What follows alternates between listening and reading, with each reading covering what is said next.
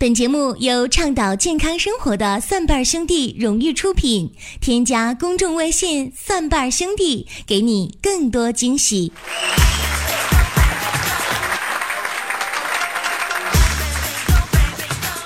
今天呢，我们办公室小斌拿了一包妙脆角在我面前吃的津津有味啊，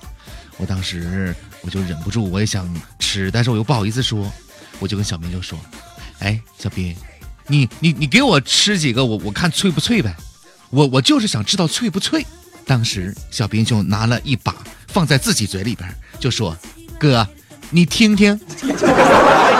朋友们，这就是我们的现实生活。这就这就是我们的相处的模式。我记得之前吧，呃，我们办公室楼下有一家面馆啊，我跟小斌都特别喜欢吃他家面。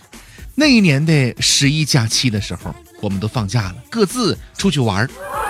然后我们两个就一不小心在这个面馆就相遇了。当时我们两个特别的默契，谁也没跟谁打招呼，因为毕竟在朋友圈里边，我在香港，而他在马尔代夫。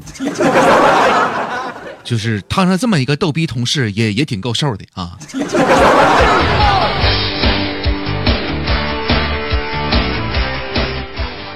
好了，那接下来呢，各位整理一下心情啊，我们将进入今天的养生的话题啊。我们今天来说一说一分钟之内辨别食物的寒热情况。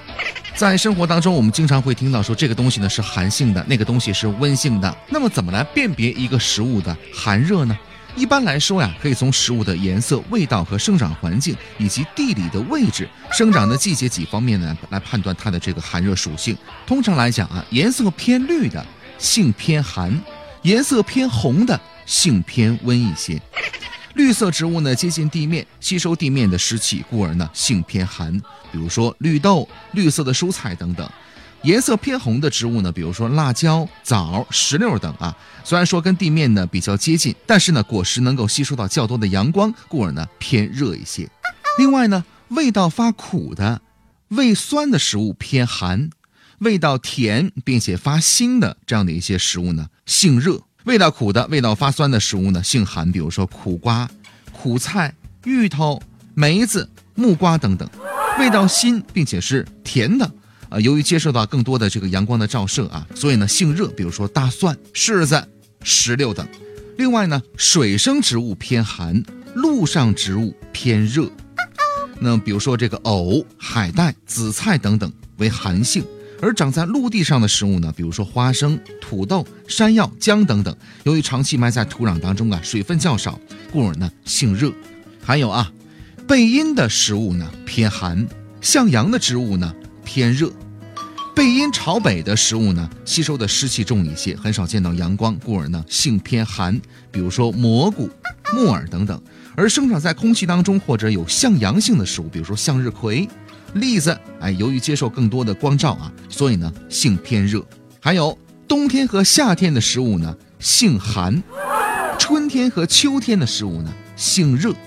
那么在冬天里生长的食物，因为寒气比较重，故而呢性偏寒，比如说大白菜、香菇、白萝卜、冬瓜等等。在夏季生长的食物呢，因为接触到更多的水分啊，也性寒，比如说西瓜、黄瓜、梨，还有呢苹果、橘子。而春天和秋天的食物呢，多偏热一些。以上呢是几点来辨别食物的偏寒还是偏热的这样的一个判别的方法，只是相对而言的。那么健康呢是吃出来的，寒热食物应该如何搭配呢？首先第一点，寒凉性的食物呢对温热性的食物，要根据体质挑选适合自己的食物啊。现代医学认为呢，能提升人体代谢率、增强热量的这个食物呢为热性的食物，反之使人体的代谢率下降、减少热量的食物呢为寒性的食物。正常情况下来说呢，体质寒凉的人呢适合在秋冬来进补，多吃一些热性的食物。而寒凉性的食物呢具有镇静或者是清凉消炎的作用，热性体质的人呢更适合食用。另外呢，荤食跟素食啊应该合理的搭配啊，这个呢原因就不需要说太多了。还有软食跟硬食，其实呢也是软硬相结合是最健康的。现代人呢出现了龅牙、咬合不良，包括呢齿列不正的呃这样的比例呢远远是高于过去。原因之一呢就是在于发育期呢软食吃太多了，硬食吃太少了，使得咀嚼肌呢没有能力、没有足够的刺激而退化，进而阻碍了齿槽骨、下颚骨、它们的正常的发育。不过呢，吃多了硬食不但容易造成消化不良，牙齿表层呢也容易磨损，过度的咀嚼硬物呢还容易让咀嚼肌变厚，让美女们变成国字脸。所以呢，这个硬食跟软食应该相应的结合。好了，欢迎大家来关注我们的节目啊！如果你喜欢我们的节目呢，欢迎点赞、转发和留言。呃，也欢迎大家关注我们的公众微信账号，搜索“蒜瓣兄弟”，我们有健康养生的常识、互动的游戏，还有病例的语音回复解析。咱们下期节目继续来说。